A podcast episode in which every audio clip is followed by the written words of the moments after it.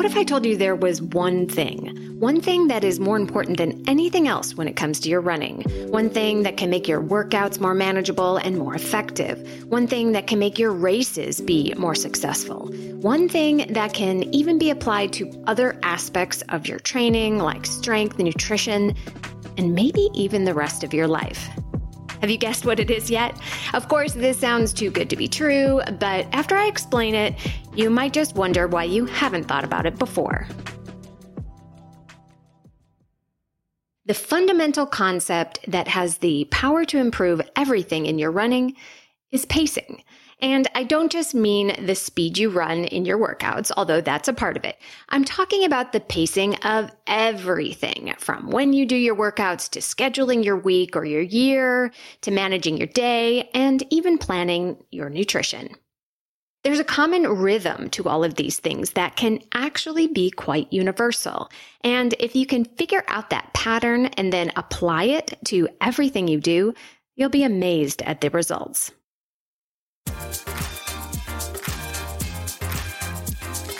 Welcome to The Planted Runner. I'm Coach Claire Bartholic, and my mission is to help you improve your running, your mindset, and your life with science backed training and plant based nutrition.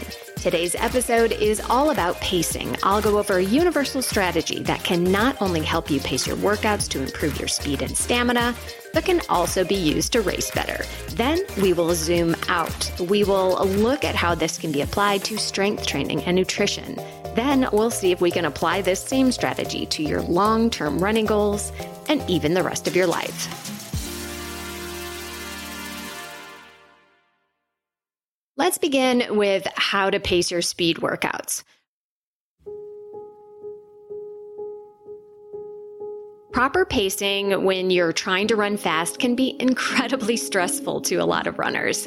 Some people get so anxious before a speed workout or a race that they can't sleep the night before, or they get so nervous that they feel sick even before they start. We want to get it right and hit the mark set out for us. We want to live up to our own expectations. If you have a coach planning your runs, there's a feeling that you don't want to disappoint her. Quick side note if your coach is disappointed when you miss paces in a workout, you have the wrong coach. But if you go into the workout with a manageable plan on how to pace, you can diffuse a little of that anxiety. Most people vastly overestimate what they can do or should do in a single run, and then vastly underestimate what they can actually accomplish in five years of running. They overemphasize a single workout or a single race, putting all of these extra expectations on themselves, and then get super frustrated if they don't clear the bar. So lower the bar, lower your expectations for the workout, and start slower. Every workout gets harder the longer you run, so factor that in and sandbag the first few intervals. That means don't hit your paces on purpose at first. Now, I know this is tough for the type A perfectionists and people pleasers out there. So if that's you, go ahead and rewrite your workouts so that you always see slower paces in your workouts at the beginning. This is the first part of the universal strategy of pacing that I'm outlining. Start slower than you want to so you can hang on and finish strong.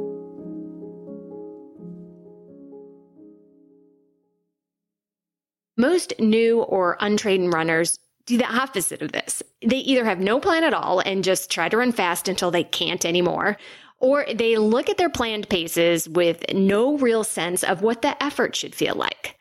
And then they run fast until they can't anymore. they will quit before the workout is over because they're out of steam. Or they'll run so fast that they completely change the goal of the workout, risk injury and burnout, not to mention digging themselves in a deep hole of recovery, making the next few workouts more miserable and less effective. Don't do that. Run a manageable workout that starts off at a conservative pace, challenges you by the end, and leaves you with a little in reserves to fight another day.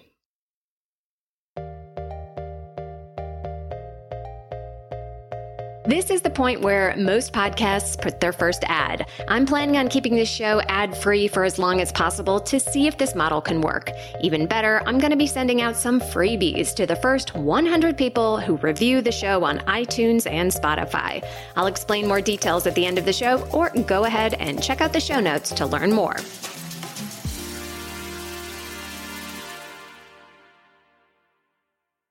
Now let's look at how to pace a race.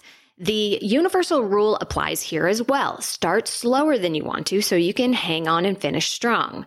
This is often called negative splitting. When you negative split a race, the first half of your race is slower than the second half.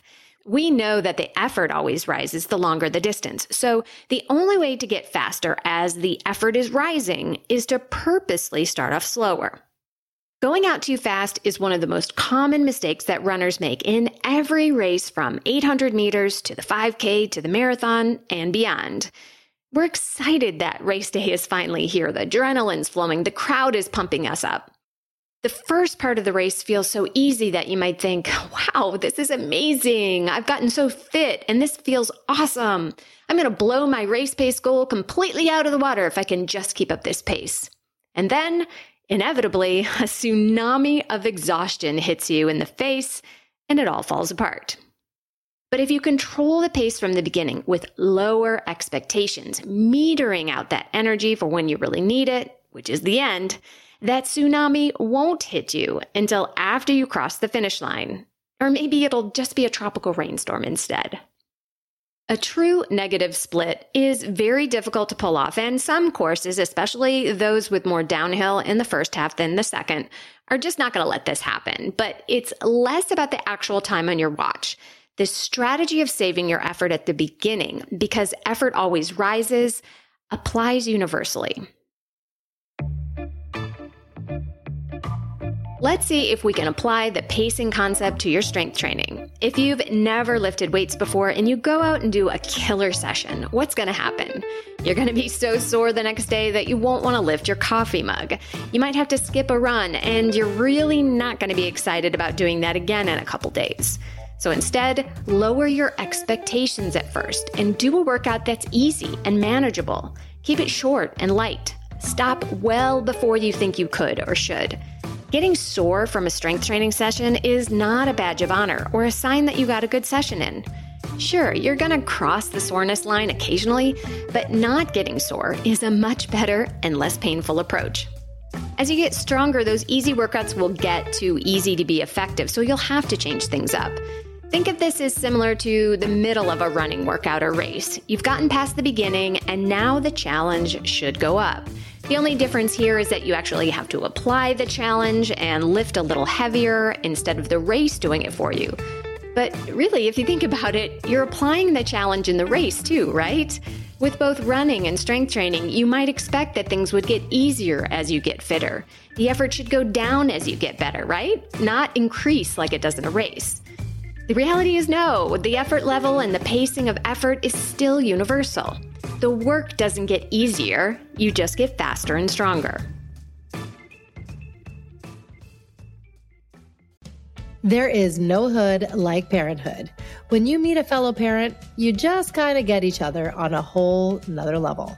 Hi, I'm Kanika Chadda Gupta. I'm a former CNN journalist, mom of three, including twins, and host of That's Total Mom Sense, the podcast. I interview changemakers on their life lessons, legacy, and superpower of intuition, aka their mom sense and dad sense. I've had some pretty amazing parents on my show. Hey, what's up? I'm Kelly Rowland. Hi, this is Chelsea Clinton. It's me, Bobby Brown. Can't wait to share my story.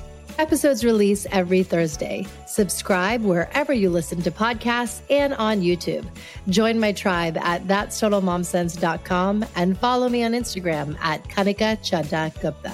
I'm thrilled to be on this journey with you. How does this apply to nutrition? You certainly could argue that good nutrition actually gets easier the more you do it, and that is true.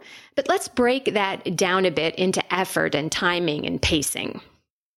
If you've grown up on the standard American diet, which has the appropriate acronym SAD, Your diet gets a large portion of its calories from highly processed, refined foods, sugary drinks and treats, and low amounts of whole fruits, vegetables, and fiber, not to mention far too much alcohol. When you decide to overhaul that and eat healthier, it's a massive jump to expect that you're suddenly going to be cooking all your meals from scratch and eating 11 servings of fruit and vegetables a day. Just like pounding out a way too hard strength session leads to failure, attempting to radically change your diet all at once is likely to fail as well.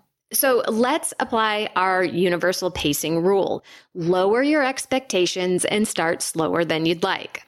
Instead of switching to tofu, brown rice, and broccoli cold turkey, see what I did there? Simply aim to add a vegetable to dinner to lunch. Maybe add a piece of fruit to your snacks.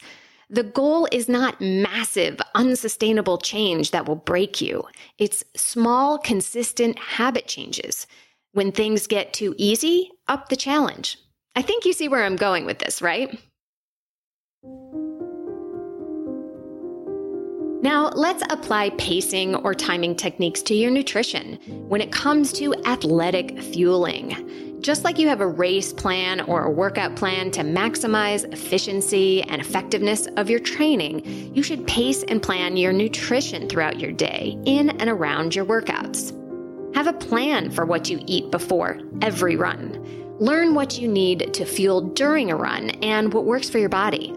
Learn when and what you need after a run and have that ready to go, whether you are hungry or not. Planning all of this is going to be a challenge at first, but ultimately the effort will go down as you practice this. Nutrition timing or pacing is incredibly important for anyone who works out on purpose and anyone who is trying to manage a healthy lifestyle. Underfueling, whether it's accidental or on purpose, is a huge factor in overeating.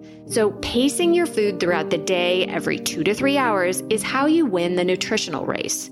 You are never starving or stuffed. The goal is to stay in that Goldilocks zone as much as you can. What I love about the whole concept of pacing is that it really can be used just about anywhere. When you're planning out a week of running, you'll want to pace it so that it's manageable and sustainable. You purposely plan low effort days and rest days so you have the freshness to run hard when you need to. When you're thinking about your big dream goals like breaking two hours and a half, or running Boston, or running sub three in the marathon, plan out the pacing of what that will take. You're not going to go out and crush your dream goal tomorrow. It's going to take consistent, deliberate, and sustainable effort. Lower your daily expectations to raise your long term ones. The concept of deliberately applying less effort so that you can accomplish more in the long run is paradoxical.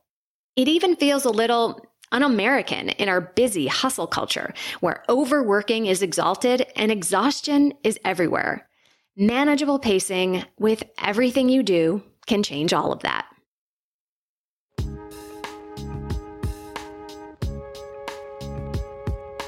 And now it's time for the Mental Strength Minute. Fortify your mind in 60 seconds or less. Today's topic is called temptation bundling. That's when you pair something that you really like with something that you're not super motivated to do.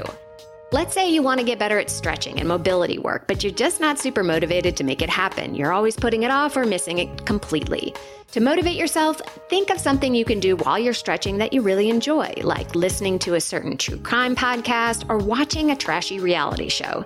The only rule is that you can't listen to the podcast or watch the show any other time except when you're stretching.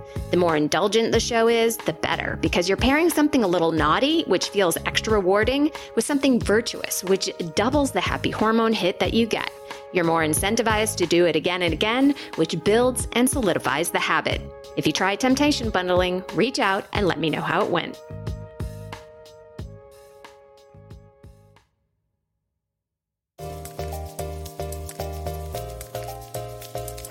Thank you so much for listening to the Planted Runner podcast. I plan to keep these episodes ad free for as long as I can, and I need your help getting the word out. Please take a moment to leave a review on iTunes and Spotify and let the world know what you think. To give you an extra incentive, I will gift the first 100 reviewers some free hydration goodies. All you have to do is send me a screenshot of your review and email me your mailing address at claire at the planted runner, C L A I R E, and I will personally mail you a gift.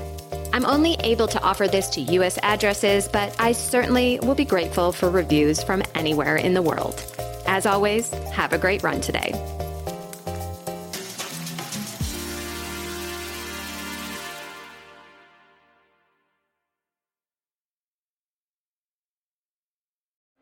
Sports stars. They're like superheroes. But they're actually real. Which is why we've made a podcast about them. You see, They've all got a story. but too many of these stories were cut short. Kobe Bryant, Payne Stewart, Flojo, Phil Hughes. Justin Fashanu, We're writing episodes about all of them. and sadly many more. Death of a Sports Star, a new series from Crowd Network.